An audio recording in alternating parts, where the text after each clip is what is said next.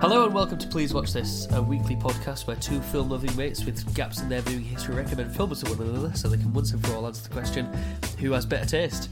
I'm Sam Blakely, as always, I'm joined by Hugh Dempsey. Well, hello Hugh. there, Sam. Oh, yeah. Yeah. Oh, yeah. How's it going there, Yeah. uh, down Tooting? yeah, it's good. How are you? Very well. I'm joined here live in situ by brother, number one fan, Joe Blakely. Oh, you betcha. Joe, have you had a very fun months and months since we last had you on? Yeah, it's been a while, hasn't it? Um, Office Space. Office Space, which was what December. Something like that. Yeah, something like beginning that. of December, Episode wasn't twenty or something, whatever. Yeah. Yeah. so um, I suppose I should say Happy New Year. Happy New And, Year uh, to you too. Very, yeah. Happy Happy birthday, birthday back you in both. January. yeah. And same to you, Hugh. Uh, Thank yeah. you. Yeah, it's been good. Uh, watched a lot of films, um, mainly Fargo. Fargo. Um, so yeah, So apologies to listeners, we are going to be doing that a lot. yeah, you're just gonna. Oh yeah, It's gonna happen. You've just got to live with it. If you have, you betcha. you know, if you've seen the film, you know that you'll have done it at least for a good hour to two hours after you watch You- the film yourself in real life. So Yeah. yeah, we're just we're gonna roll with it. We're gonna let it wash over us until until we're over it. Uh, yeah, and, and that'll be uh, well about ninety minutes. I would have thought. Yeah. yeah ninety minutes of uh, recording time. So we've got Joe back on. Um, Joe's our biggest fan, and he's uh, he's a big fan of Fargo. Um, we're gonna get straight into today's film. So Hugh had never seen Fargo before. Uh, Joe's a big fan. I'm a big fan. We're gonna talk until we're blue in the face. Hugh, is there any particular reason why you hadn't seen it before? So it was a film that I just never managed to watch when I was growing up or anything. Well, it came out in '96 when I was like eight years old. So by the time I would have become aware of it, maybe a teenager, um, and then it just never. You know, we've mentioned it before. that A lot of these films were played on Film Four when we were kids uh, or teenagers, and it just was never on Film Four. And I never, it probably was, but I never watched it. Um, and then I became kind of culturally aware of it, and obviously by the time I had the idea to make this podcast, I was like, do you know what? I'm going to stay stay away from it. Uh, so that was another 18 months, pretty much. The show has definitely dictated what we can and can't watch.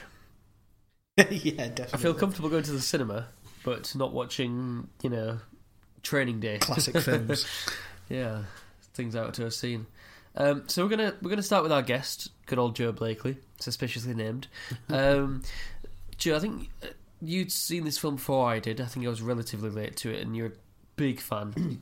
Yeah. talk to us not so much about the. In fact, I tell you what, let's start with the plot, and then we'll get into why we love it so much. So.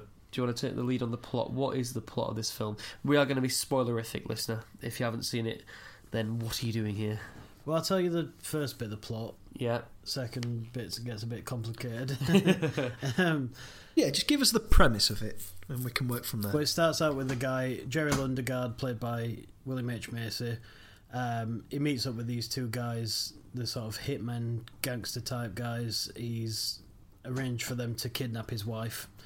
Um, basically, the deal is he gives them a car, and um, he's going to arrange for his wife to get kidnapped and get his father-in-law to pay the ransom. He's going to split it with the with the kidnappers. Um, Why does he, Joe? Why does he want the kidnappers to kidnap his wife? What's the specific reason? Um, well, we, you don't really know. He's, he's in some sort of financial trouble, but you never really find out what kind of trouble he's in. Mm. Yeah, Um, it's del- deliciously unsus- unspecific. Yeah, and then it's it all seems to be going well until um, the kidnappers, uh, that you know that they've kidnapped the wife and they get pulled over by the cops because he's um, got to change Tags. the tags. Yeah, dealer tags. Um, What are tags, by the way? Is it just number plates? I think think it it's, is something. yeah, because they've got it from a dealership, haven't they? So he's given them a car from his. So he works at a car car dealership. yeah. He's given them that, and they've not got the proper license plates on. Yeah. DLR, So Carl, uh, played by Steve Buscemi, brilliantly. can says he can handle this, and then um, Peter Stormare's character uh, is it called Gaia? Gear, yeah, gear, Gear, Gear, gear. It's gear, isn't it? Yeah, gear. He shoots the cop, and then he shoots two of uh, the witnesses Yeah. passing by. Brutal. Um, all goes horribly wrong. They want all of the ransom, and um, and the, meanwhile Jerry's trying to call off the the kidnapping because he's got yeah he's, he's He might be getting the money anyway. It goes to shit, doesn't it? Yeah. yeah, it goes to shit. it's a classic Coen Brothers trope of loser type gets way in over his head Yeah. Um, yeah, yeah. So I mean, you you love this film. I think you mentioned it. You know, you described it to me in the week as your favorite film by your favorite directors. yeah, that's Do you want to talk to us about what is it that you love about this film? I mean, the the Coen Brothers are my favorite filmmakers in the world, and this is my favorite film by them. Um, there's some that maybe come close to that, but Fargo is yeah Fargo. has always been my number one. I've got quite a, a strange relationship with this film. Uh, It's one of those films where um, I watched it when I was very young, maybe twelve or thirteen, um, and it was on late night Channel Four. Um, the uh, you know Friends had been on. The Ali G show had just finished. um, TFI Friday was a distant memory, and the TV's trying to tell a person my age go to bed. Yeah, Yeah. Eurotrash is just around the corner. Yeah, all the fun stuff's finished. Here's a film for the adults, and I just didn't turn the te- TV off and watch this film, and was engrossed from start to finish. Did you hear that, Mum? Negligent. Yeah, It was- yeah. and I Do you think our parents knew we were looking at the boobs in Course they Eurotrash? Yeah, I mean, they give us, t- they put TVs in our bedrooms. What I are they mean, expecting? Yeah, it's their own fault. um, and yeah, I just I loved the film. It was engrossed from start to finish. I didn't. I, don't- I remember not going for a toilet break even during the adverts. So I didn't want to miss a second of it. and I remember thinking about it for the next few days at school. And it's one of those films you can't really mention it at school because it's like uh, I don't know. It's, oh, did you see that film Fargo last night? Oh, what's it about? You know, try and describe. yeah, what's Um, it about? You yeah. can't really tell, talk to your parents about it because, like, what what were you doing up at that time? um, and then totally forgot about the film. And then years later, I must have been about twenty one. I was student living in a student house, and we used to have movie nights. And uh, one day, someone put this film on, and about twenty minutes in, I thought, "Oh my god, that's that." Film that I love. That Yeah, guilty what's secret that? of yours. Yeah, um, and I've seen it three dozen times since then. I just absolutely love this Film. A few times this week as well in uh, Yeah, nostalgic preparation. What about you, Sam? What do you like about this film? I think what I really like is the sort of there's a there's a, I mean it really comes down to what I think you might like, and that is the blend of the sort of big serious dramery thrillery murdery stuff and the completely parochial you know completely rural you know backdrop of it. And I think one of the reasons why you might like it is because I know that you like the guard and that what the great thing about the guard is the blend of the FBI and the parochial island uh, you know sort of funny characters and silly accents and all that sort of stuff not that you know Irish have silly accents but they've got silly accents in the guard Oh, they've got silly accents out in the wished of Ireland. and, and I just, I just, it's just this this world that's teeming with life that you could maybe make a, you know a four season TV show about instead of just being a ninety minute film. All the characters are just so unique. You know, you've got Frances McDormand who's um, just, I think. I don't know if I saw this as a genuine fact, but basically, I, I, it, from my experience, it's true. It was something like it's the only time you see a pregnant woman in a film where she doesn't have a child by the end of the film. she's just pregnant at the start, she's just pregnant at the end, and it's only relevant because it just adds to her character. It's her relationship with her husband is really funny and sweet, and you know she's working at three a.m. to to, to deal with a triple homicide, and he wakes up with her and says, "Oh yeah, I'll, I'll make her some breakfast. You need some eggs." Uh, before you get up, Yeah, just this beautiful relationship. Part of the backstory was that um, supposedly they'd met while they were on the force, and they realised that they can't both do it, so he decided, well, you're the better cop, so you should stay the cop, and I'll I'll, I'll be a painter instead. and it's one of those towns where you think it's probably um, there's not many murders that happen. you know. Yeah, It's probably usually dealing with uh, small town crime. and yeah, she's just there like, oh yeah, I imagine that this has happened, and then this and this, uh, and it's just really beautiful, and she's a very strong character, and it's just teeming with life. It's like. A couple of weeks ago, we talked about Butch Cassidy and the Sundance Kid, and there's a character in that when they go to Bolivia who, uh, you know, he helps with the. He gives them a job basically when they go in straight in Bolivia, and he's just got this whole world, this whole life that you don't see on screen, and you just believe that he has been there for ten years and so on. Um, and just every character in this, you just you would happily watch. You know, at least an Alan Bennett style talking head, ten minutes about them. They're not, none of them are Well, I was out characters. in the Midwest, yeah, and I said to mother, I said, "Oh, it's cold out here." I said, "Well, when did you expect when you're in Minnesota? You've come all the way from Leeds in that jacket. You should, I'll knit you a cardi."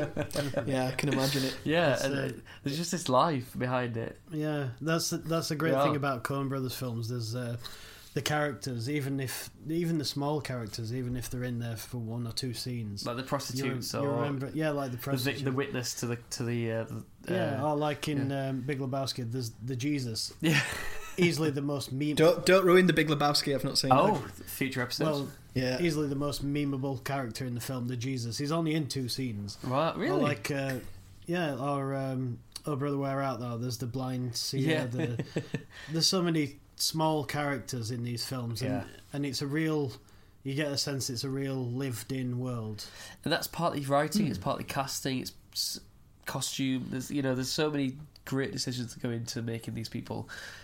Yeah, lived in, and, and I do think that's the that's the major part of it, isn't it? And I think the with the Coens especially, um, the real auteurs in in the sense that every I think every shot and every line is deliberate Mm. and it's planned out specifically. And it really helps when they're working with Roger Deakins. You Yeah. know, Definitely. Yeah. Sir Roger Deakins, double uh, Oscar winning yeah. uh, cinematographer. You know, it, Okay. yeah. So I'll ask you in order. Sam, why would you recommend this film to me? And Joe, the same question after Sam's answered. So I think that's the key one. Really, is that I, I know that you like the Guard, and I think that what you do like is that blend of the parochial and the you know the city dwelling sort of sort of thing as well.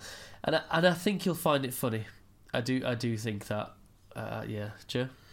Um, yeah, I think you'd. Uh, I think you'll like it mainly because you like good cinema. Yeah. I mean, it's. Uh, Mm. it's it's it's yeah it's it's just a, a beautiful film great really, really well shot great dialogue really well scripted and edited and um it's quite some funny moments I think also to add to that, we watched it again. We're, we're watching it again together, and uh, one thing that's come up in a lot of the last sort of five or ten episodes is uh, a film um, tells you how to watch it yeah in the first few scenes. And Yeah. Joe noticed that. Do you want to tell us about that, Joe? yeah the first couple of scenes is uh, it really introduces you to how um to Jerry's character and how he's not respected by anybody in his life introduces you to uh, I mean it's it's only maybe a third away third of the way into the film you get introduced to Marge Yeah, so yeah the first third of the film it's it's all about Jerry and how he's looked down on by everyone in his life yeah. um, yeah Okay. It's got a good irony. It's got a genre bending sort of sensibility to it, and I think there's a yeah, there's a lot to be said for it. Um, Okay. Um. So, what do you think I might not like about the film? Well, it's funny because I I tried to rewatch it a few months ago with uh, you know my fiance Nicola, and uh, she we both got Onyx. bored. It's funny we just sort of turned it off after about twenty minutes, and it's really odd. We we we both enjoyed watching it a couple of years ago. We we watched the first two seasons of the TV show, which is also really really good. And uh, yeah, we tried to rewatch it, and we just got both a bit bored. And when I rewatched it again yesterday, I didn't get that same sense of boredom, but she did. So you might err on that side, or I don't know if err is the right word, but you might you might fall on that side really. Maybe it's quite slow or something like that. I mean, I don't know. Joe, Okay. Can you think of anything you might not like? Um, yeah, I mean, I don't know. Um, I've not, I've never really watched anyone watched it with anyone that found it boring. Yeah, Um, maybe the mismatch in tone. There are tonal. It's sort of funny, but then immediately there's some brutal deaths. possibly, um, yeah. The, there might be some a couple of scenes that seem a little incongruous, a little inconsistent with the the main story.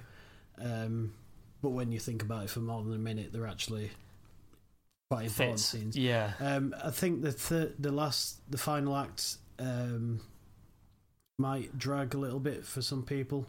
For me, it's it's engrossing from start to finish, but I don't know. It's it's tough to yeah. really think about why you might not like it. We'll Uh, find out. Yeah. But it's difficult to predict what he was going to think about. we found that in the past. Yeah, absolutely. Well, uh, ladies and gentlemen, join us after the break. We're going to find out Hugh's views. Hugh's views.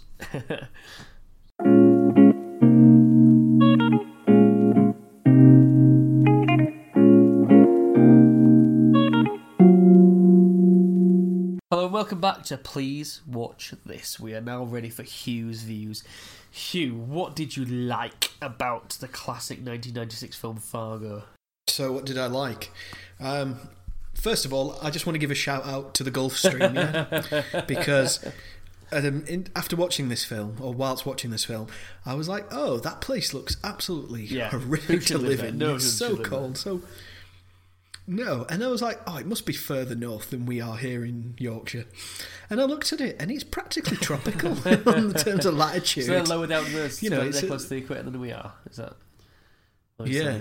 So you know, big shout out to my main man, uh, Gulfstream, keeping us uh, give, keeping us warm. You know, let's hope uh, that keeps operating Yeah, because every uh, winter, I do not like winter the I snow. think, well, I'm, I'm going to move to Spain or LA or something because this is getting mental. Yeah.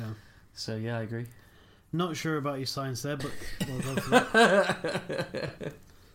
But I don't know. mu- I don't know enough about meteorology to s- dispute it. well, let me tell you, Joe. So that aside, no, um, wise, but yeah, it's just funny because they have this kind of almost Arctic lifestyle for like a couple of months of the year that we just it's kind of foreign to us, but yet. You know, they're further south. Anyway, that's What did you, you think know, of the it's film? more to do with climate. what about all those you know, Yeah, the bits that were on the film cells going through the reel? Yeah. Um, I just want to state, first of all, this film's brilliant. Oh, I, I think let's. I don't want to keep you in suspense any longer. Oh. It is. It's so funny. That is such a relief, yeah. honestly. Oh, I mean, like you, all the things you said. It's that juxtaposition and intermeshing of your folksy, parochial, you know, day to day sort of, you know, lived experience of the world. Because you know, I'm we're actually not from pumping the air right the now. I'm so happy with that. Yeah, we don't. You know, it, there is they they do mock the accent and the kind of the characters, but but it doesn't matter where you're from. There's there's parts of you know it might be where you're from, or it might be up the road from you, or the, you know not far away. There are parts of the world that are just like that, Yeah. where these things just don't happen. But when they do, they don't happen in a you know uh, an NCIS sort of CSI do do you know, and then the killer went to the gas station do do. It's like you know, there's a man whose world's falling apart, and he's having to smile at the uh, woman who's asked him at his at the restaurant he's eating at if he enjoyed his meal, and he's having to put that face on of yeah. Uh, yeah, did you enjoy your meal? Yeah, it's very nice, thanks. Yeah, that's the world we live in. That's, and it might be a, it's a bit hyper real of where they're from. You know, the, you know, they, they've clearly picked people and over exaggerated this folksy kind of friendly attitude and they you know they picked people with massive smiles i noticed a lot of people had amazing smiles in them so that's they they contrast brilliantly with the two villains of the piece who are you know one's practically a soci- one's a sociopath or a oh, psychopath Yeah, and the other one's just a real horrible guy yes, a scuzzball. Yeah. I mean, Yeah. the, the Coens are from Minnesota, and they do they say that people are really like that. Yeah. They're just so nice. How did he describe? time. Uh, was it Joel? How did he describe um, Minnesota? They Oh, said it was something like Siberia. it's like Siberia with family mum restaurants. and pop Yeah. restaurants yeah. Yeah. It, it, again, it, it does seem like that in this film. Um, it's yeah. So I, I really liked that aspect of it, and it's it's so funny, isn't it? It's Yeah. just there's just you're just not expecting it to be as funny as as it is. I mean, like you said in the first, you know, a great thing is the first scene. He's like, "Oh, Shep said you were going to be here at seven thirty. It's eight thirty. We're waiting an hour Yeah. for you." Yeah, yeah. And he's like angry. And he's like, "I'm not going to debate you, Jerry. this isn't this isn't a debate." now, I mean, this is this is so reductive, but is this a comedy? I think I would class it as a black comedy. Right. Jeff, yeah, thoughts? that's that's a good uh, appraisal. Yeah, it's um, yeah, Or is it a moral? Sorry, Joe. Is it like a? Is it a moral play with comedy in it?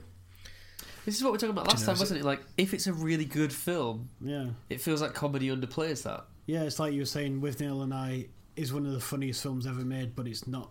Wouldn't think it was not actually. A It's comedy, not a comedy. you know. Yeah, he, sh- he quotes a whole soliloquy from Hamlet at the end, and you nearly cry in that moment. Yeah, Yeah, I think I think dark comedy. Um, yeah, that's a good, fair assessment. I think. yeah. Yeah, I think the performances from the lead cast is great, and also the supporting cast is amazing. Um, they they do, like you said, they develop all the characters feel developed. They feel like, you know, they could have just got some random generic white guy to play Shep Proudfoot, but they got they wrote a Native American character who is a hard ass who beats the hell out of uh, Steve Buscemi's character Yeah, that's when a he finds out functional that he's phoned character him. who's got a proper like life. You go. I feel like I saw his parole hearing. I feel like I know how much he paid for bail or whatever. You know, like I feel like I know all those things in in nothing in no scenes Yeah. at all. Really. There's not a single bad performance in this film. I don't No. think. Yeah. And it, it- again, it's either really great casting, or they're well directed, or it's the writing, or it's just everything put together at once. Yeah, that's the the the acting's brilliant in it, isn't it? It's just William H Macy plays that pensive, anxiety character.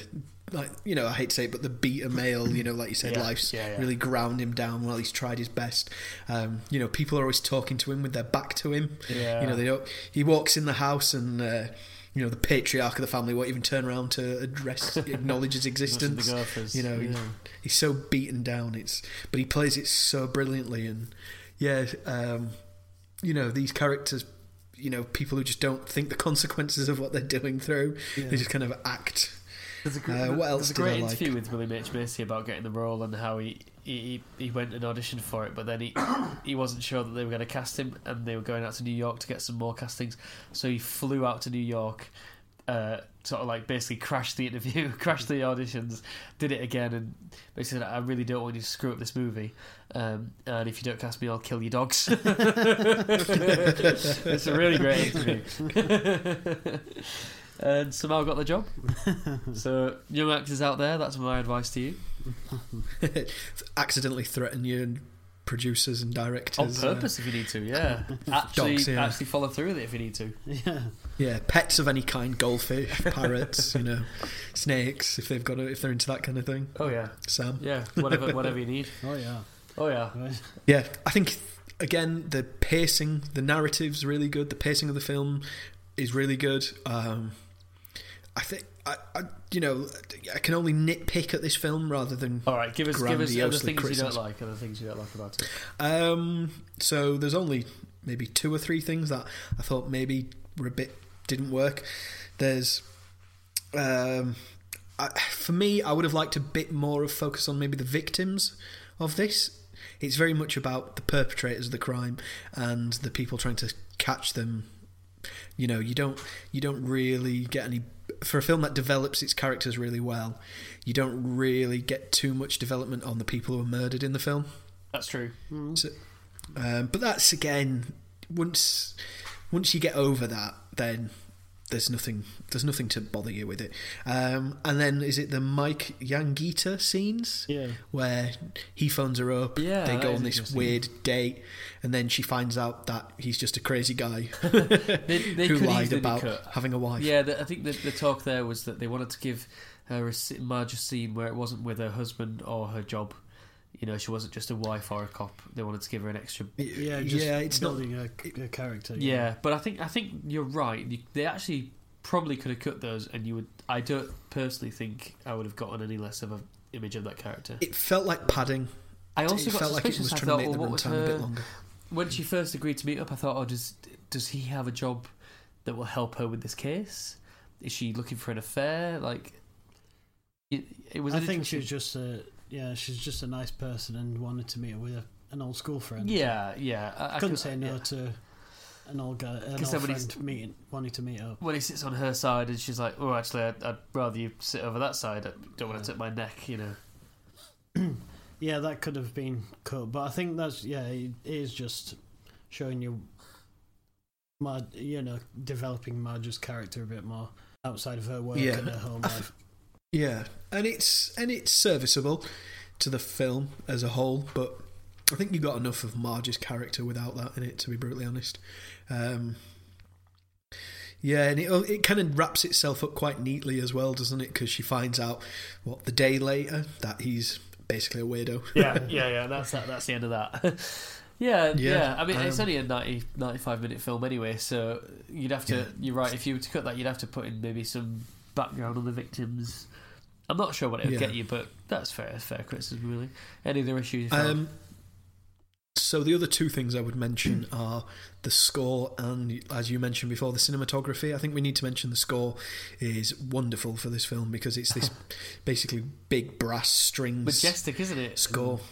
Yeah, I've written down in my notes. I put it's it's like at times it plays like a fairy tale score, you know, with these really high notes. Other times you've got these really ominous tones, but it's always operatic and but it's also playful and you know there's the bit right at the beginning that um, when uh, Steve Buscemi and uh, what's his f- and the other guy um, Yeah, Grimsrud. what did we call him Peter Stormare. Um, Peter Stormare they're both Gayer. Yeah, G- g- yeah, gayer. As they're driving, yeah. they're driving towards the camera, and there's just this big bombastic sort of string section, hmm. and you're like, "Oh, is something about to happen here?" And it's like, "No, it's them signaling to you that you need to pay attention." Yeah. and yeah. these are the the people who are going to move the story along. It creates the, it, part it, of the you know. it creates an icon, iconography as well because the. I am, um, am I right in saying neither of you have seen the TV show? I've seen. no, I've oh, you, not seen it. Joe's seen. Sorry, Yeah, Joe's, I've Joe's seen seen first. And that sort of, I don't even know if they use the same musical motifs, but motifs. But I've got that image in my head of that for the TV show. That Mm. same sort of or- orchestral swells and, and majesty of the, the soundtrack of the TV. It's been a couple of years since I saw it, but Yeah, same. I don't. I can't remember. yeah, but it sticks with me in my head anyway. So the TV show is is is oddly the first series is kind of a retelling of the f- film, but so different that it's not beat for beat by a long stretch. Um, oh, if you uh, listener Hugh, if you haven't seen the, the TV show, I'd really recommend it. I'd never really understood why Billy Bob Thornton was so lauded an actor, or could or could get Angelina Jolie to marry him, but when you watch him in that, you t- I get it. He's so charismatic. He's so you know magnetic. Does it come across as a facsimile though of the film? That was my only because I was tempted after watching this today to start watching it. I would, I would. So Martin Freeman, he's a William H Macy sort of character, rather than uh, Jerry Lundegaard. He plays uh, Lester Nygaard. He's a sort of beta male, like you say, kind of downtrodden, but. There's enough differences. He's not a car salesman. He's an insur- a traveling. Uh, he's an insurance salesman of some kind. He does look for somebody to sort his life out for him, but it's it's not really this the plot of this. There is a police officer who's, you know, a big character, charismatic, but it's not. It's just not this. It's not the film, but it it follows so many of the beats, uh, and I'm, now the more I talk about it, the more I just want to go and rewatch the TV show. To be honest, it's really good. Does it have the same sort of cinematography in it like this film has with these really, you know, wide, sweeping, wide shots and high angles and I think so. you know, yeah. gives you that sense of isolation. So, yeah, these- exactly. Certainly, those those wide shots. That that- that is something that sticks with you as uh, you know. As Yeah, part of this. and there's some great shots of when people are talking. It's sort of a short reverse shot. You know, they show you the person who's talking to face, and then the other person reacting, and then the shows. Yeah, um, I'm not really technical. No, If you're if you're playing along with us at home uh, with um, Oh, yeah. A level film studies bingo, you've just got a house. yeah, uh, I should mention mise en scène. Okay, um, cool. Right, let's get to favourite scenes and lines then. Uh, Hugh, as our, uh, no, no, in fact, Joe, as our guest, Um, what you've got, have you got? What have you got in your notes? There has been probably your favourite scene. Favorite scene. Um, uh, I've got a couple of favorite scenes. Uh, the okay. First of all, there's um, early on in the film, Carl and Gaia. They they they're driving towards um, Minneapolis and they're having a con- they're having a conversation in the car and. Mm. Uh, yeah, he's saying, "Can you put that cigarette out?" Uh, he says, "Have you ever been to Minneapolis?" And he goes, "No." He has, he has this big two-minute monologue about how he's not said a word the whole journey, and um, goes on for two minutes about how I can be quiet too. You know, let's just see how you like it. You know, in fact, can, That bit's brilliant because he proceeds not to be quiet. for a he, just, he, just he leaves it a couple of seconds and then I can do it too. Yeah. See how you like it. I mean, I don't have the whole quote, but I mean, if we could put it in here as a clip, that'd be, that'd be quite good. Magic Man, clip it.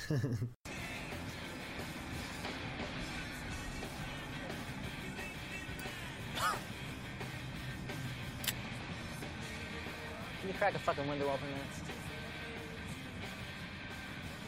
You know, it's proven that secondhand smoke is uh, carcinogen, uh, you know, a cancer agent. Hey, look at that, Twin Cities.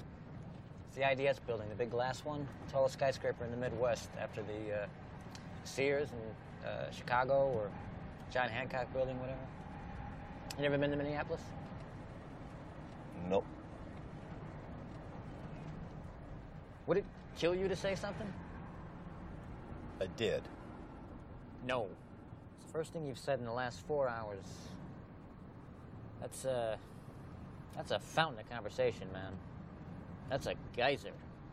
I mean, whoa, Teddy, stand back, man. Shit. I'm sitting here driving, doing all the driving, man. Whole fucking way from Brainerd, driving, just trying to chat. You know, keep our spirits up, fight the boredom of the road. You can't say one fucking thing just in the way of conversation. Oh, fuck it. I don't have to talk either, man. See how you like it.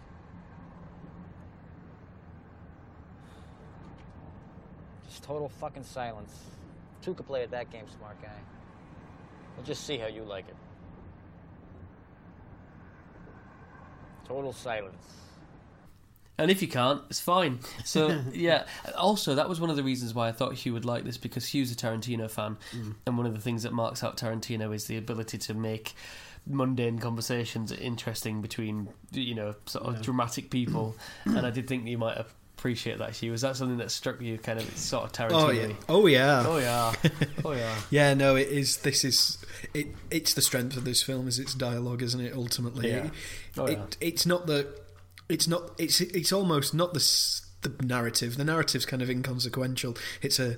It's a, I call it the you know a six o'clock news narrative. You know, man kid gets wife kidnapped. Hires someone to kidnap wife, and um, you know because he's in debt, but the family doesn't know, and he's got a rich father-in-law, and he wants to try and extort money that way, and you know ultimately provide for his family, but in a very unethical and criminal way. Um, but yeah, and it's you know it's not something you wouldn't expect not to hear, but yeah, the dialogue's just amazing in this film, isn't it? You know the scene in the um, in the bar. Was that the next thing you were going to say, Joe? Uh, no, my other favourite scene was the uh, Mr. Mora. Um, it's sort of towards the end of the film. Um, one of the one of the other cops just sort of goes out on a lead and um, just pulls up at this guy's house. He's sweeping snow off his drive and uh, just walks up and says, "Mr. Mora." Uh, I'm from the police department. He goes, "Yeah, I know." And then he goes off in a goes on for about two and a half minutes. Um, And so she said I should call it in, so I called it in, and well, that that's the end of the story. yeah, it's like so I'm tending bar down there at Sweat and Swedlin's, and, and this guy comes in. He says, uh, "What can I get? Get some action." I said, "What kind of action?" He says, "Woman action." What do I look like? I said, "What do I look like?" Uh, I don't arrange that kind of thing. Yeah, and it goes on and on. What am I, some sort of jerk to you? Oh, I get it. You, But you except he think didn't I'm, use the word jerk. yeah. the guy, last guy who called me a jerk says he's dead now. I don't mean of old age. and he, yeah, he goes on for about two and a half minutes. End of story, and that's the whole scene. yeah. And it seems, Yeah. it seems uh, quite jarring. It seems consequential, but it's actually quite an important scene. It's, Yeah. it's to show the audience that they're close to finding out Yeah. to solving these murders. But it's just Yeah, brilliant. that's- it's so funny, isn't it? Because you you imagine the scene in your head because you can because you've spent so much time with Steve Buscemi's character by this point in the film. You can imagine him having that back and forth Yeah. with the bartender. That's it. I love that we didn't Um, even see that conversation at the time. We, we were only hearing it through, Yeah. the, through the testimony. and then Yeah. What about you then, Sam? What's your favourite scene? I really like it, but oh, do, do you know this is funny? Uh, it's gonna it's about to happen right now while we're watching it. Uh, I really like the That's scene. never happened before. so- no, at first. Um, Every it's not even fucking a um, so it's when Marge comes to see Jerry for the second time uh, at the car Yeah. dealership. I just really love that scene because because what's great about her is she is sort of the definition of an iron fist in a velvet glove. You know, Mm. is that the phrase? So, yeah, Yes. well, that sounds right. velvet. Yeah, Sounds sounds right, it, it was poetic in my mind. Um, because you know she's just this lovely, caring Minnesota sort of woman, but she is. You can tell she's fierce under there, and um, she's tracking down these leads, and she knows he's up to no good, and she's probing in the nicest possible way, and he's, you know, trying to deflect from her. If this was a Scorsese film, you know, she'd be like, you know, I'm not taking any more of this shit. You know? but now instead she's. What is it? Now there's no call to be getting snippy at me. Yeah, yeah. yeah, she gets like. I don't know. Yeah, like you said, she's she kind of admonishes him, but in a really polite way. Yeah, where you go, oh wow, this is the first time I've heard her be anything but absolutely lovely to Yeah. somebody, and it just really sort of scares you a little bit, or you know, you, you really get a sense of this character's strength from that, and then his reaction is fantastic. You know, he's, he- he's, he agrees to go and do another another count and an inventory of the cars, and actually, I didn't, even though I'd seen this film before, I didn't expect him to then just go driving past. One of my favourite bits of the film in that, in that scene happens is um, when she realizes that he runs off. She goes to ring the police department, and she has to press three to get an outside line. That just that little yeah. Oh, that's funny. Yeah. That that wasn't on my version. That I don't No. think. She's running around going, he's fleeing the interview. He's and she fleeing goes Oh, to yeah, it, yeah, and she's that's like, true, "Oh, three yeah. for an outside line." It's just like, I just love that little attention to detail. It's like, yeah, in businesses like that, they have to Yeah. press, you know, a number to dial out. And I actually thought they were going to run with that and have like her have to get the manager and be like, "What's the number to get an outside line?" I yeah, I love that scene. He's like, Miss, I answered your question. I'm being cooperative. There's no need to get snippy with me, sir. And uh, I'll She's do a great. damn lap count, who means so much to you. While what he's the walking Christ. out. Is there any other scene, Sam, that you like? Great Well, obviously that were your favourite. I'm a big fan of a lot of them, but yeah, I, I do like the one that Joe mentioned in terms of in the car. I really like their first scene in the car as well, kind of Steve Buscemi and um, Peter Stormare. Stormare, yeah. Stormare, um, just you know, he wants pancakes for lunch. It's like we ate pancakes for breakfast. Are you kidding? I want to get some, somewhere I can get a beer and a shot and a steak. you know, just that sort of, just that little sort of, just inconsequential nattering between gangsters. Essentially, Yeah. I, I really Uh, like I think my favourite scene, as there's all these, as much as I said the dialogue's the best thing about this film, so I'm going to contradict myself a little here. But my favourite scene is the abduction Classic. scene. Just the face that uh, uh, William H. Macy's wife pulls in that is brilliant. Because he comes yeah because he he's at the comes trying to look inside. Because he's got the ski mask on and so his vision's impaired so he doesn't see her staring straight at him. And then he breaks the window for no real reason. And then he has to come in that way. And the other guy Because she's just so lovely and just inquisitively like, huh, I wonder what's happening here. No, no Yeah. fear, nothing like that. No, it's like she would offer him a plate of cookies if Like he, the other guy can just He walk just in walks now, in 'cause they- yeah. It's that sort of town They don't lock the doors. They don't lock the They don't doors. like that. you know, and, and it's a funny thing actually because it's been a few years since I saw this film. I genuinely thought, in my mind, my, in my memory, when they kidnap her and she runs into the shower curtain she falls down the steps, in my mind she hits her head at the bottom and dies right there. and I don't know if I've does got that that from one of the film in the or something TV like show that. Or Fargo? no, No. no. I mean, she does. Well, don't say anything. Okay, yeah.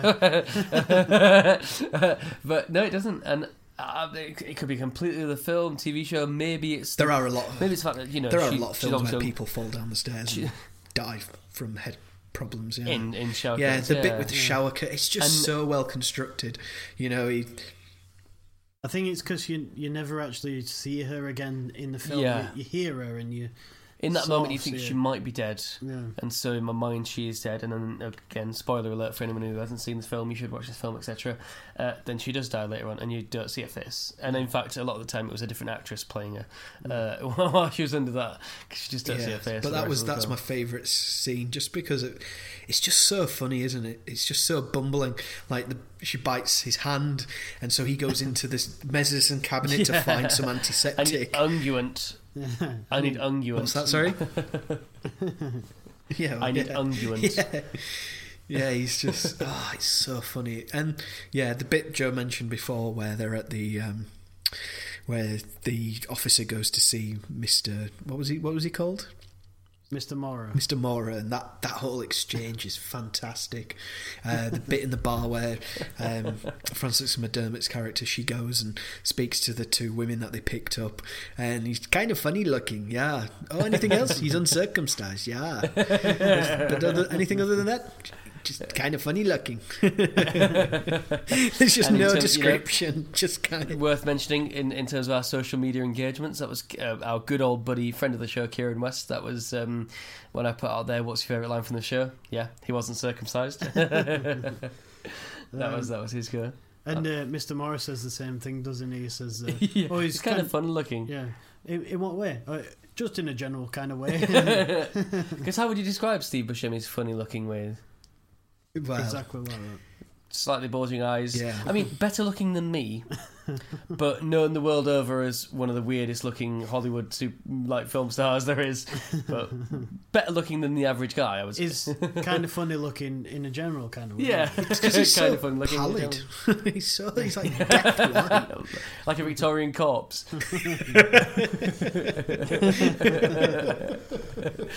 Died of you know consumption. Have you ever seen a Boardwalk Empire? I haven't. I really want to. Yeah. Bits of it are good, and he's good in that. But honestly, he does look like a walking corpse at times. and you I just do don't. confuse it with The Walking Dead in my head. Bits of it just don't. Some of the bits in that just don't kind of. You just don't buy into him that he's this like crime guy, cause, and he's got these Mm. like beautiful women hanging out of him. Because it's like, yeah, but he's still Steve Buscemi. Yeah, I mean, you've, you've we've all seen those memes where you try and replace Steve Buscemi's eyes onto other people's faces, and they all look like zombies. anyway, but apparently he's a great guy. He um, there's that Oh, famous can believe story, isn't there, of him? Uh, he used to be a 9/11 firefighter. first responder. Yeah. Yeah. and he just went and helped rescue people that day. So I think it's safe to say we're big fans of Steve Buscemi. Yeah. Yeah, he's as as a person and a performer because he is just just he- he- he's one of those people you could cast. It doesn't have to say a word and you get it. You like you understand it. Like he's got a weight of humanity and humor and all that already there in the bank. yeah, yeah. plays a few of my favourite characters in a few. Sorry, Joe. Well, Big Lebowski, of course. Big Lebowski is in. Um, uh, he's in Mr. Pink in Reservoir Yeah, Dogs. yeah. Um, That's right, yeah. Um, he's in all He's sorts. in Mr. Deeds, probably your, one of your favourite Yeah, films. Crazy of all time. Yeah, God, I'm glad I found that guy. I thought we were watching Scooby Doo. it is weird that he was almost pigeonholed as being like a Rob Schneider. I'll be in every Adam Sandler film. Very different careers.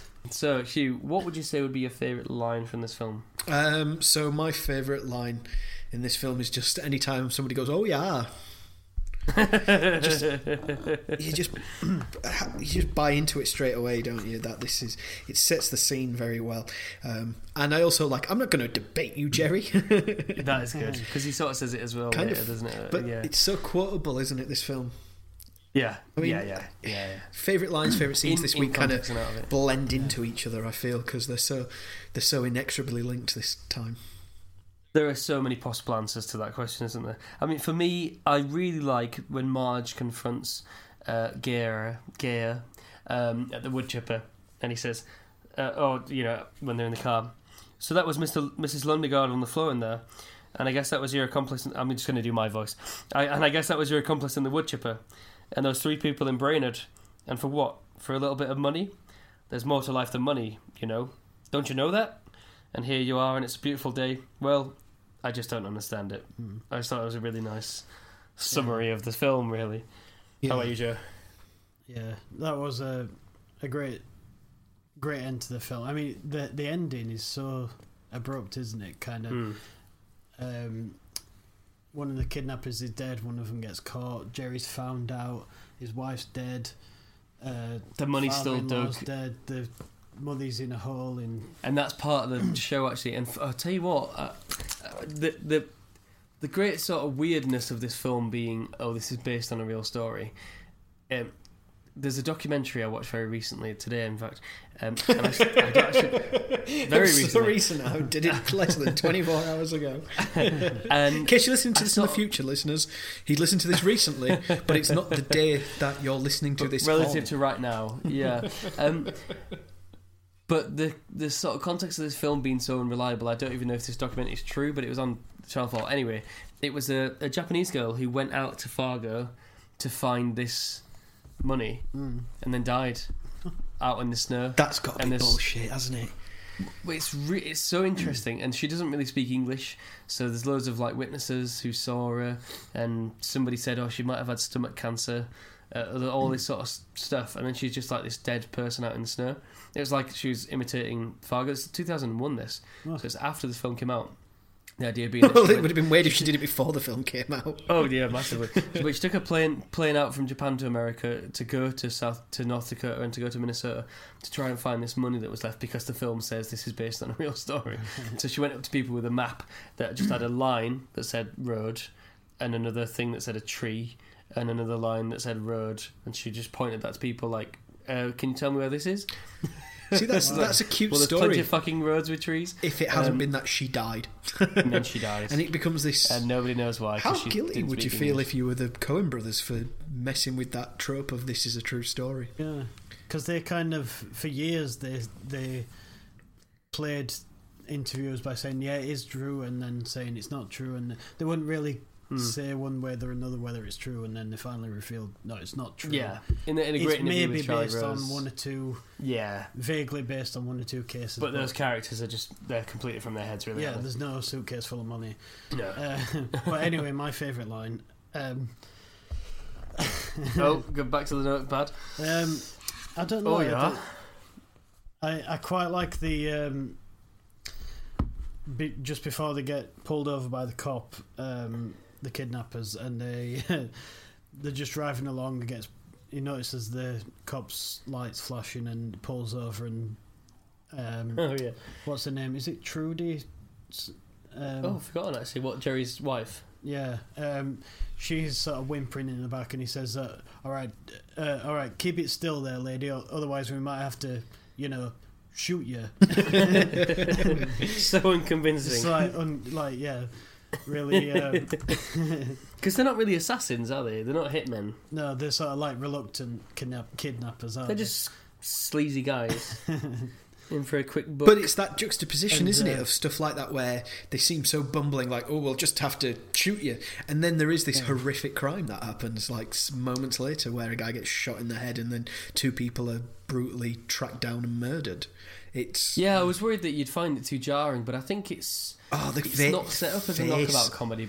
on the character of the guy who gets tracked down and he's kind of like the surprise that he's seeing this guy holding a police Yeah. officer who's clearly been injured by them and a gun and he just kind of so shocked it's such a Yeah. it's fun it's so funny but in a sense it's also really dramatic as well because he's kind of like these big expressions. I think that's i think that's maybe one of the, the parts of the humor of this film is its big expressions that and uh, Marge describes his death as this execution style deal over Yeah, here. he seemed like That's a it, nice like fellow she's talking like yeah, she's talking like she deals with this every day. Yeah. yeah She figures it out, and that's the great thing from an audience perspective is that you see it happen, and then she figures it out with so few clues. You go, "Oh right, this is a person who's smart, And looking at his footprints, he seems like a big fella. a big fella." Yeah.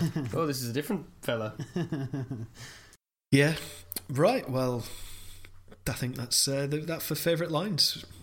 What we're doing That's all the then? lines, the scenes, all that sort of stuff. What It's- we're going to do after the break? Well, it's one of those.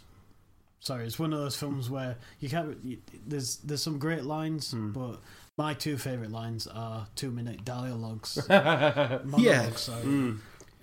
It's the So your two exchanges. favourite isn't it? lines are a tenth of the film. that sort of thing. Yeah, no, fair enough. Really. Total Um, fucking silence. Just total fucking silence. So here's what we're going to get after the after the break, ladies and gents. We're going to get the critical response. We're going to get Hugh's rating. Uh, we're also going to get whether or not Hugh would recommend this film, which we've done maybe 12% of the time. Sporadically. and then finally, we're going to get the quiz. So join us after the break for all those things I just said.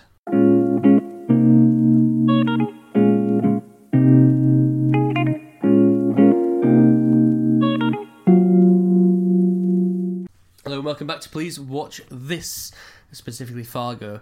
Um, let's begin with hmm, should we get Hugh's ratings or the critical response, Joe? Well, oh, yeah, Joe. Which would you rather hear first? I think um, As our I think we'll we'll go with critics first. Critics oh, first. a bit of tension first. for the audience there.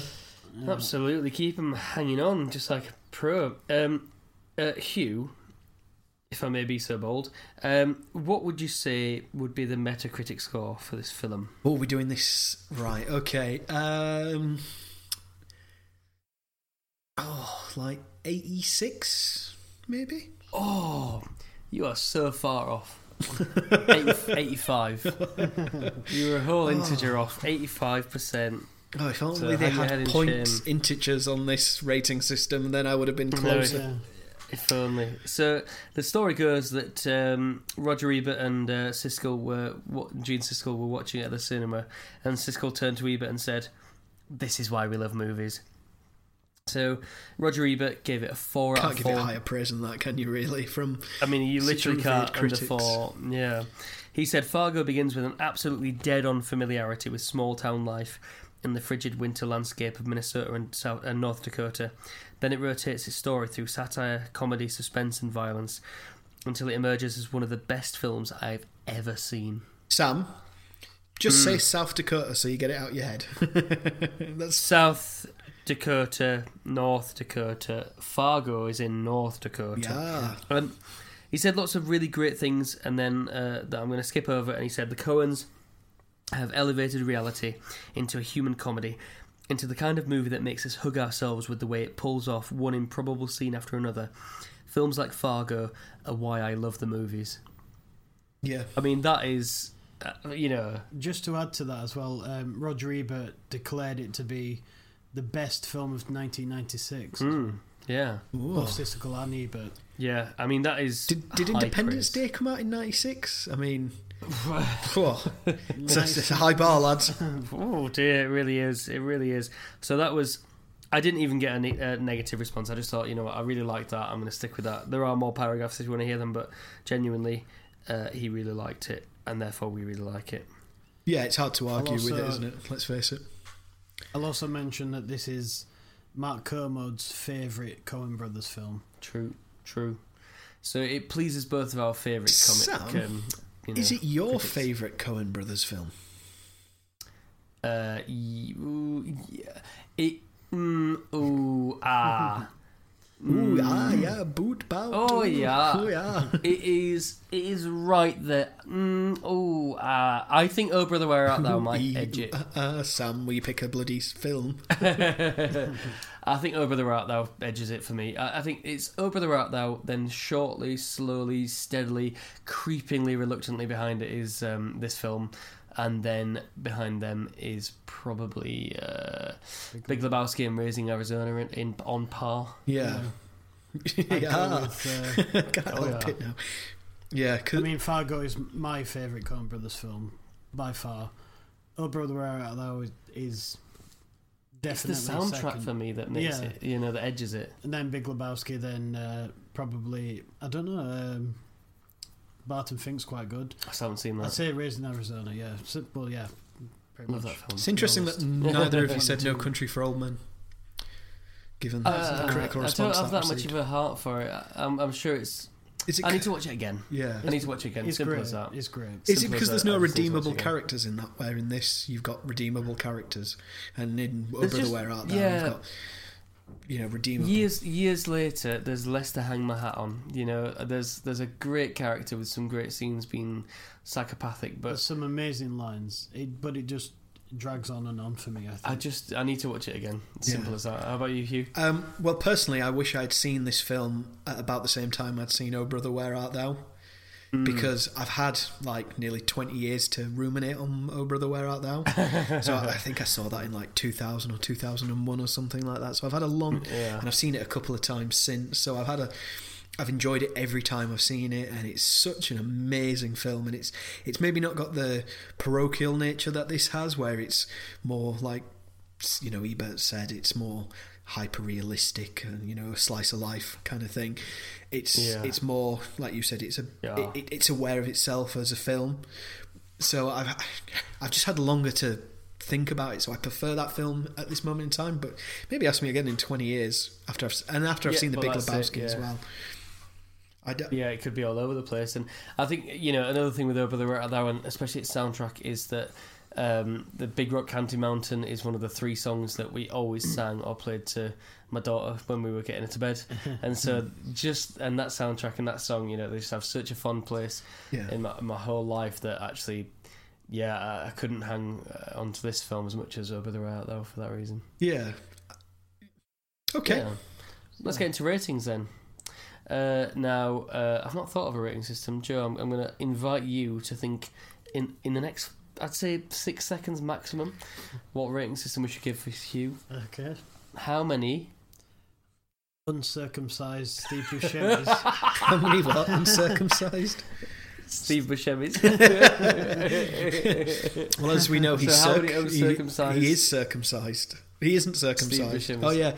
Um, Out of 10. out of ten. That's a lot of foreskin. Yeah, that is an awful lot. Yeah. Four of Uh, a nine. no, it's Steve Buscemi's hub. Nine. yeah. Nine. Oh, Yeah. This film. another high five there. This one's going to be a slow burner on me because I. The thing. It starts with a nine. Steadily working its way to a 10, or. Well, it's another of these films that I built up for so many years that I couldn't wait to see it. And obviously, building the anticipation with the podcast over such a long period of time. And a couple of times I've been disappointed. Like, I was a bit disappointed with The mm. Shining, I was disappointed Yeah. with There Will Be Blood. I wasn't disappointed with this film in one Good. bit at all. It was so, that is the so good. best news. It's just. Yeah, I tell you, I was so happy because I just thought, oh, he's not going to like the tonal mismatch, or he's going to But there find isn't a tonal be mismatch, is there? anhedonic about it, and and you and I'm so happy. It, it, So glad you it was it. such a throwback because it's meant to be set in 1987, but you can tell it's set in the mid 90s. It's just something about Yeah, it just says yeah, yeah. mid 90s, and I, I think there's a bit. Yeah, I mean, nostalgia's not a bad thing. You know, it's not what it used to be, but um, yeah, I've got a lot of nostalgia for this film because that Oh, was back kind of the my day. It was great. yeah, because that was kind of the world we were expecting would be about when we grew up.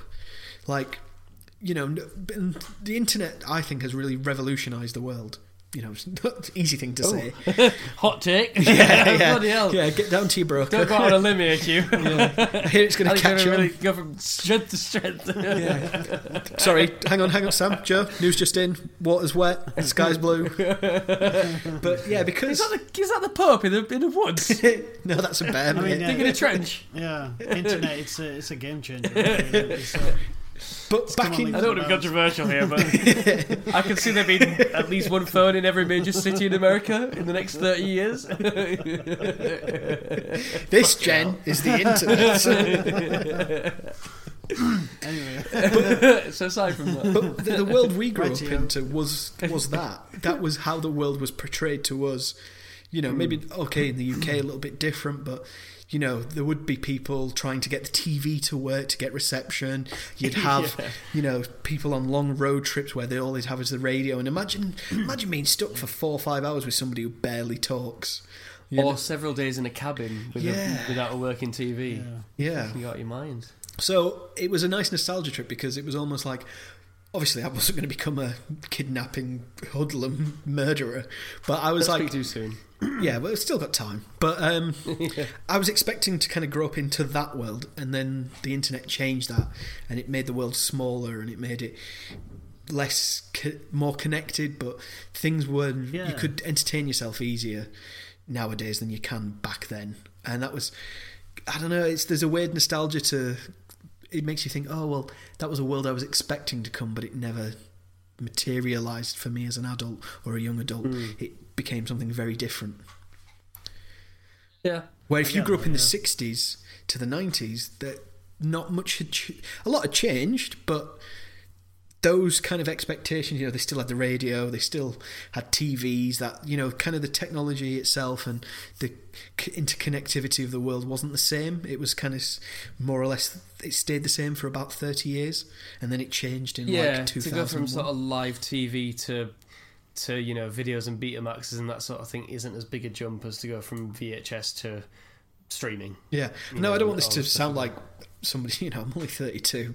you know, back in my day when I was a kid, we ex, we had these things called video cassettes or VHS, as the kids called them. You know, it was, you know, ch- And if they couldn't get a boiled egg, they'd get a fucking. Uh, Gather round, kids. Let me tell you about Davida. you know, I don't want to sound like that guy. So yeah, it was. I had almost a nostalgia for a time that never came to pass, which you can't have hmm. nostalgia for. But there you go. what is this point that you're making? My point is that so it made me very nostalgic about the nineties. And Okay. growing up in, and it, and the expectations that I, as a child, put upon what my life would be in the world I would grow up to be into an adult. So I was, I'm being nostalgic for a thought that I had about how things would play out. now you might find that funny, but that's what this film I emoted agree. in Yeah, just just seemed a, a, a quite a five minute take on the simple point of uh, nostalgic. Yeah, I mean it's- that's fair enough. I totally Uh, get what you're saying. I Peter. like it. I enjoyed it. Sam, if you give a film you recommended nine out of ten, okay? I'm so happy about this. Is it the first time? Oh no, I think uh, maybe there might have been one. Or something. No, I rated Thingy nine out of ten as well. Um, What we do in the shadows. Yeah. yeah, because that's just a brilliant film. It's so funny. Really, really good. So, Joe, I mean, this is a success. It's a you know Huzzah! well worth twenty years of friendship with Hugh to lead to Fantastic. this. Fan bloody tastic. Should we get to the quizzles? I think Well, we should we've because. done our rating. Oh, we'll do our ratings, Oh, what are your ratings? Go on then. How many foreskins? 10. 10 out of 10. Ten out of This is a 10 out of 10. I hope somebody Mother. walks in at the precise moment somebody else is listening to this loud, and, Joe, and Sam just goes to Joe, Joe, how many foreskins? Ten. while I'm on my phone as if I'm on Just Eat or something, ordering a takeaway. How many foreskins? Three sausage rolls? Uh, 10 foreskins. Ten out foreskins, of three 10. labia, and two clitorises, please. Not, Oh. not any foreskins. Steve Buscemi's foreskins. yeah, Steve Buscemi's. and his teeth. So I've, I've actually uh, accidentally gone to Ed Gein rather than Pizza Hut. I mean, it's uh, it's an easy mistake to make. Should we get into the quizzicals? What about? quiz? Um, would I recommend this yours? oh film my, to other sorry, people? nine. I'm a, I'm a nine. I'm a solid, Uh, solid nine. nine. Yeah, okay, let's move So on. easy peasy. Oh, What about um, recommending this film to other people? Would I do that? Oh Christ! Yeah, We're bringing that uh, back, Hugh, listener, if- Would you recommend this film to other people? Yes, I would. Let's quiz it up. So I do have seven questions, plus one impossible question that's more a trivia point wrapped up as a question. Okay, So I, fire away. I did these on my own, apart from one of the questions. Um, so it means that I'll ask Hugh first of all, and then if Hugh can't get it, I'll go to our expert speaker guest, Joe Blakely. So question one. This is the one that Joe helped me with. What does Jerry keep uh, putting on the cars that he's selling without the permission from the buyer? He's trying to get extra money for. Uh, it's some sort of lacquer. Mm. Yeah, it's like a seal. Good word. It's like a sealant word. lacquer or something like that. Sealant, yeah. Also, do do you know the brand name? no, to hell. Joe, you know the brand name. It's called TruCoat, but yeah, give I'd give Hugh the point there. Give him the points. It's a Points, points for everyone. Yeah. Number two. What is Jerry's Yes. father-in-law's name? Oh, I can't remember. Is it Don? No, I think Joe might have written this question actually, Is it? Oh, and yeah, I wrote the question. but I wrote the answer. Do I know the answer? Wade. Wade. Wade Good. Gu- Gustafson. That's right. Would yeah yeah. I love all the Norwegian, Wade. Swedish names in this film as well. It like is funny, isn't it? Yeah. and Gustafson. Yeah, it's that. Kind Um, makes sense. They all get live there. it certainly does. Trickier one. Question three. How many times does Gaear Grimsrud, the you know the the blonde Yep. guy, um, shoot the lady in the car? According to Twice. um, no, according oh, to Marge's sort of observations. well, is it twice? Once or twice? Oh, I can't. I'm not sure. I'll let you have the casting vote. Once. Yeah, Um, 'cause- she's got a she's got a bullet wound in her hand and The in head, her yeah, but it's one. that's a defensive one. So it's Very good. Yeah, one I thought bullet. one. Very good. And yeah, she puts her hands to her head, didn't she, to test it? Sorry, I, th- I thought that was a Um, trick question. I was like, if I did I miss watch that film? It was a bit of a trick question, actually. Yeah. So I, w- I would accept either once or twice because you're right. It, there's hand and the head. That's a defense. But the question was, how many times did he shoot? And the answer is once. So I suppose I got it wrong because I kind of aired with twice. He sort of said once or twice. I mean, she's got two wounds, but yeah. that wasn't anyway. the question, though, was it? It wasn't how many wounds it No, was, how many no, times he you got it wrong. I'll, it's fine. I'll, I'll, I'll, I'll dig you that hole. Uh, number four. How much money does Jerry borrow from GMAC, GMAC? Uh, is it 370,000? Oh, you're sort of conflating a couple of things there. You're not far off, Joe. Do you want to step in here and help the little lady? Three hundred twenty thousand. Three hundred twenty thousand Oh, dollars. As a bonus question off. that I've not written down, how much is the lot? How much does he want to borrow from uh, Oh, Wade it's about a lot? quarter of a million, isn't it? It's 750,000. Three quarters of a million, yeah, indeed. Sorry, indeed. not quarter of a million, three quarters even. Um, question five. So Norm, Marge's husband, he's uh, Norm. He's into a, you know an art uh, competition. What value stamps does he get his artwork on? the three cent stamp. Nice, mm. well done, well done. I love that exchange where he It's goes, great. It's oh, so Oh, lovely, nobody isn't uses it? three cent anymore. Yeah, but people put it on when they need to get the value up. Yeah, When they put the stamps up, they always need the little stamps. So. Which they. I've never, I've never related to a character more than Norm. just that, that, just that coziness of a relationship where you just, you're sort of nicely codependent, yeah, there's but she's stronger than you are. It's lovely. yeah, there's no, no, yeah. it's just a lovely relationship. It's yeah. lovely. They're always either eating or in bed. I love it. That scene's great because she's not telling him about the, the horrific murderers she arrested. Yeah. She's just she talking gets about back in his bed day. and he's there. yeah. Yeah. and it's just nice that that's like a sanctuary, isn't it? And yeah, I, re- I really relate to that uh, heavily. Um, question six: What does Scotty have on his bedroom door? What poster does he have on his bedroom door? I think you probably wrote down what he had on his bedroom door. It's quite prominent. Um, no, I don't know. Yeah, do you know? Is it? Oh, it's the. Um, it's a ridiculous and musical act. oh, did it say accordion king? yeah, it's the, The accordion, accordion king, in a teenage boy's bedroom door. I really thought it was going to be like you know whoever I don't know, it would be Nirvana. Motorhead or Oh something no, it like wouldn't that. be yeah, Nirvana exactly. back then, would it? Like Maybe Guns it's N' a Roses. Swedish heritage. I don't know. Yeah. Accordion king. It's just so lovely and parochial. I love it. and finally, question seven: um, How much does Carl have to pay for parking, even though he didn't fucking stay there for more than a minute? Four dollars. Four dollars. Well done. I think that gives you some Well sort done. of authority. yeah. So I think I think you got at least five or six there. That's pretty good out of seven. Um, here's the Didn't do too impossible question, and that's, it's really a trivia question. So I'll take a, a close guess. How many lines of dialogue does Gaear Grimsrud have in the entire film? So so, Steve Buscemi's character has 150 lines. How many lines does he have? so because I enjoyed this film so much, I couldn't help but read the IMDb trivia as you did. Oh, fuck. Well, then don't say it. Sure. you Oh. might have also read it. Oh, I didn't know. Uh, This is something I've noticed about IMDb trivia. You can do hours and hours of research, and you f- then you look at the trivia page and like, oh, somebody else has done this research before. I should have just read this fucking uh, trivia page, and it's all sorted. It's where I always go Yeah, first what to was it? Yes. whenever I whenever Yeah. I recommend a film. I think we should set a rule: if you're being recommended a film, you're not allowed to look there. I know 'cause- I usually wouldn't, but I just couldn't help Yeah. myself with this film. It was just so I think good. I'll take that as a compliment. Yeah, I think I skipped over the trivia, but I think I heard you say it earlier. Mm. Is it 12? 18 lines. Oh, Yeah, eighteen. It's about the same as Arnold Schwarzenegger in the first Terminator film. I think he has about 20 lines. I was uh, the fir- and uh, yeah. Sorry, carry on. uh, yeah, so 18 lines, and he never ever says two sentences in a row. Which is brilliant. So that is the quiz. Hugh, you did fantastically well there. Um, and I'm really happy that you love this film that we recommended. So well done to you. Thank you. and well done, well done to Joe. Um, it leads us to next week. So, so listener, we've had a we've had a you know a couple of episodes here. We've had a two week um, sort of intermission break between. I think I'm happy to get back to the one week uh, releases because I just yeah, I'm I'm, I'm excited to get about getting more more episodes under our belt. So Hugh, what are we going to be watching next week? So next week we're going to stick with the uh, the dark comedy theme. I think we've we're running up here in March, and we're going to do the 2017 Armando Iannucci made film The Death of Stalin, starring an all-star ensemble cast. Uh, you've got Michael Palin, you've got Steve Buscemi again, you've got. Um, Oh, Jason Isaacs, you Simon Russell Beale. Simon it. Russell Beale, yeah. You've got so many actors. There's um, another uh, actor I'm forgetting. Is it Jeffrey Tambor? Yep, Jeffrey Could be, Tambor. could be. Yeah, there's so many good actors in it. Sam, do you know anything about this film?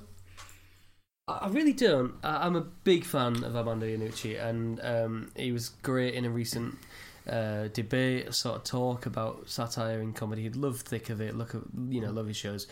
I don't really know anything about it. I remember when he was doing the promo for it, talking about how Stalin died basically because everybody was scared to go in and and uh, disturb him, even though he was having a stroke or a heart attack or something like that.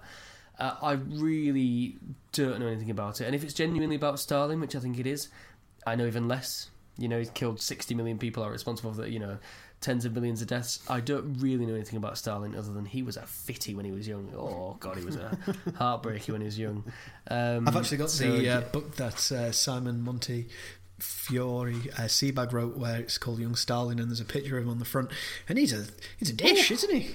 He's a Yeah, who knew he yeah, was oh, such a gosh. crazy militant murderer for with famine I sometimes think this. and other I- people? I and sometimes think this about like fifty or sixty year old men who, uh, who, who have lost their looks, but they've got this charm and this good and this um, confidence.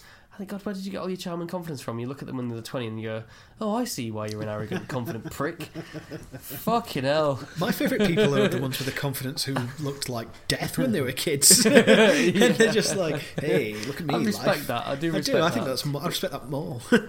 Sometimes, if I'm feeling a bit shy, I think, why don't I just act as though I was the absolute mutts nuts when I was 22? You know, like as though I was a really good looker, and then somehow Yorkies came along and I lost my looks or something like that, or sausage rolls or something.